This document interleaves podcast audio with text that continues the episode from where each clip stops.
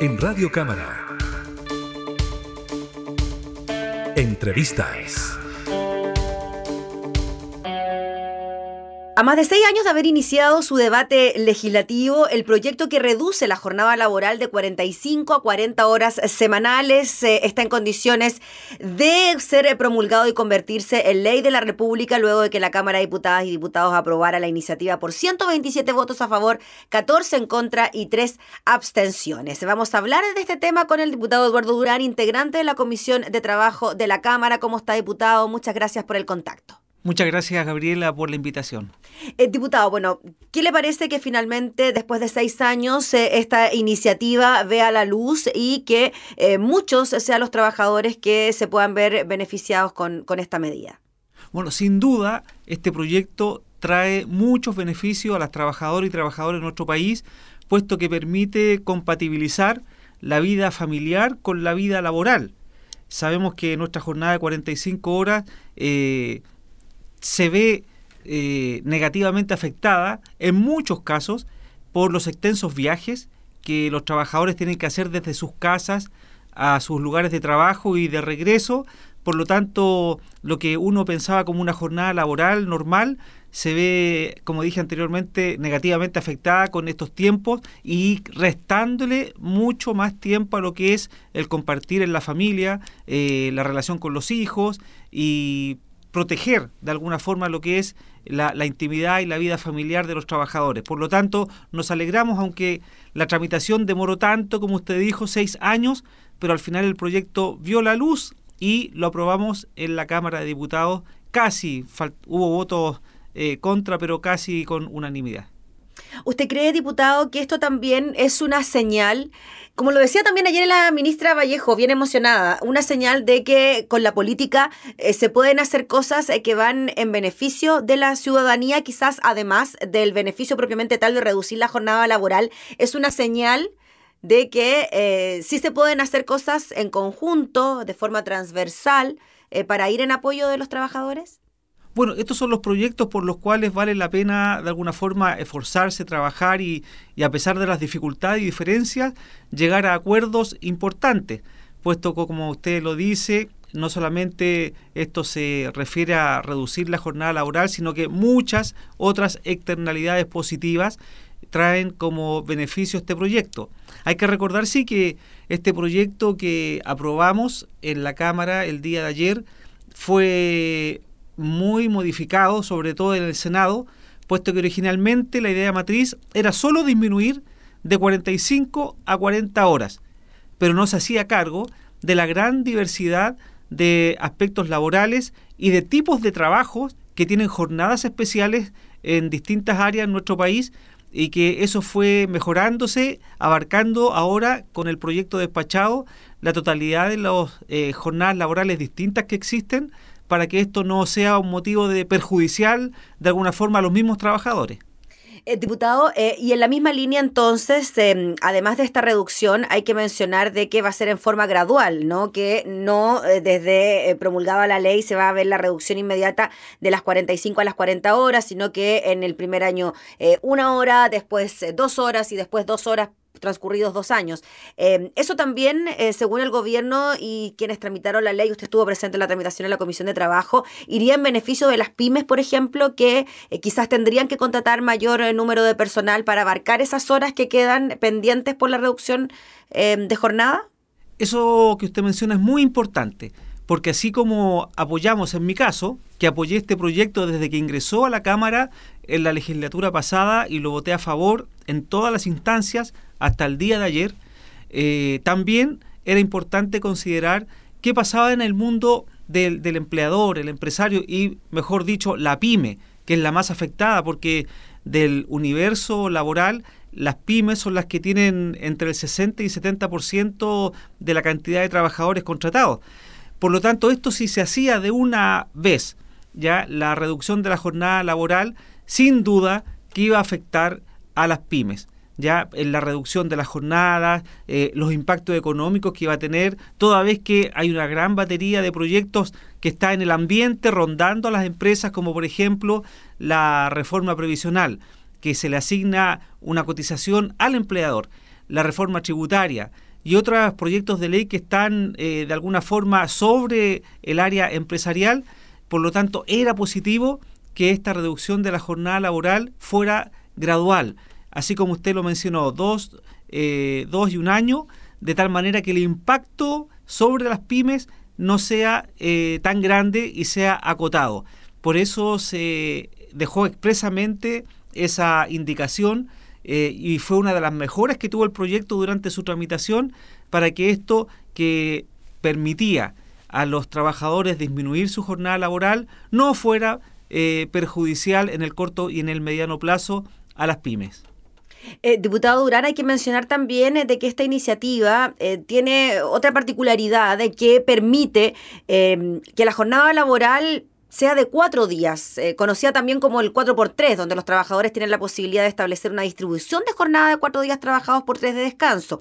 Eso, diputado, tiene que ser acordado eh, entre el empleador y el empleado. Y entiendo, diputado, que para que esto se concrete, tiene que haber eh, un acuerdo de disminución inmediata de 45 a 40 horas.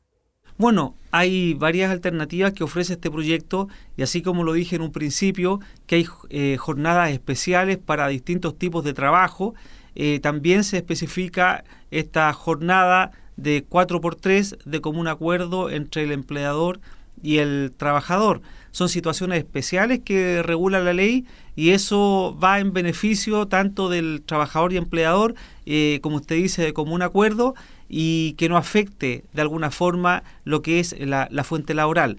Por eso todos estos puntos tienen que estar bien calibrados, bien regulados eh, y que sean en definitiva un aporte al proyecto y no que en el futuro tengamos casos que complejicen la situación y tengamos que revisarla nuevamente para modificarla. Hay otro punto, diputado, que tiene que ver con las bandas de horario, de ingreso y de salida del trabajo, que también eh, tienen cierta flexibilidad, sobre todo para los padres y personas cuidadores de menores de 12 años, ¿no? Eh, que pueden ingresar más temprano o más tarde, salida más temprano, más tarde, y así poder acomodar ese horario, por ejemplo, a los ingresos eh, de los colegios de los niños.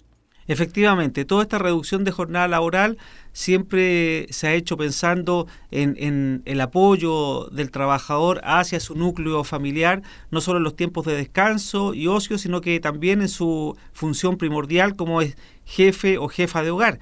Y esta disposición que permite esta flexibilidad en los ingresos de, de entrada y salida van en esa dirección. Este proyecto no es un proyecto meramente económico, ya eh, o de trabajo o del área laboral. Tiene una connotación eh, valórica, sin duda. ¿Quién no quiere en estos días, con todo este mundo que estamos viviendo de tanta dificultad, que la familia se vea protegida? Estos proyectos van en esa dirección y esa disposición que usted menciona es un aporte que va en la dirección correcta. Diputado Durán, ¿y qué pasa con aquellos trabajadores que tienen este famoso artículo 22? Esto de que eh, no cumplen horario, pero a la larga pueden incluso cumplir con jornadas laborales mucho más extensas que las nueve horas diarias, em, porque tampoco tienen la posibilidad de cobrar horas extras. ¿Esto también eh, se, se modifica con esta normativa? Bueno, hay casos especiales que como, hemos hablado, eh, menciona la ley. Este caso en particular eh, no lo tengo aquí en la, punta de la lengua, pero es cosa de revisarlo eh, y, está bien explicado al respecto. Pero todas estas situaciones fueron consideradas de tal manera que el trabajador, en definitiva, no salga perjudicado. Y eso es súper importante, ¿no? Porque yo he escuchado también declaraciones de la ministra Jara haciendo alusión a lo mismo y diciendo que, eh, por ejemplo, no se pierden las horas extras, que un trabajador no va a perder la posibilidad de ganar horas extra o de generar horas extras. Sí, bueno, esos son puntos importantes también. Eh, lo que sí hay que mencionar, y me parece relevante, que yo he recibido muchas consultas respecto a este proyecto, que se aplica o no, por ejemplo, a los profesores de escuelas en las municipalidades, en las distintas comunas del país, o si aplica o no a los funcionarios públicos o municipales, y hay que dejar en claro que no. Este proyecto está dirigido eh, por las disposiciones de nuestra propia Constitución, que los proyectos que irroguen gasto fiscal eh, son de iniciativa exclusiva del presidente de la República. Por lo tanto, esto va dirigido principalmente a lo que es el sector privado. Pero sí se está trabajando en una alternativa eh, y la ministra Jara nos dejó eh, de entrever que está preparando una propuesta para que se incluya al sector público en este proyecto, puesto que también es de justicia. No podemos tener trabajadores de primera o segunda clase, sino que la ley debe ser, como se dice, ley pareja, no es dura. Por lo tanto, una nueva iniciativa, pero que emane desde el Ejecutivo, contemplaría a todos los trabajadores del sector público y sector municipal. Eh, finalmente, diputado Durán, ¿usted cree que con este proyecto de las 40 horas, con esta ley de las 40 horas, porque ya es una ley, eh, va a mejorar la productividad de los chilenos? Esto de tener más tiempo libre, más tiempo a disposición de las familias, porque también era el gran temor, ¿no? De que si se trabaja menos, hay menos, hay menos productividad, ahí la demora también en que, en que este proyecto viera la luz, o que iba a generar, por ejemplo, eh, precariedad en el empleo. Bueno, lo que hay que decir y que está en los rankings, porque de eso nadie se puede abstraer, que Chile no está dentro de los primeros lugares eh, en la OCDE, por ejemplo, de los países con mejor productividad en el trabajo.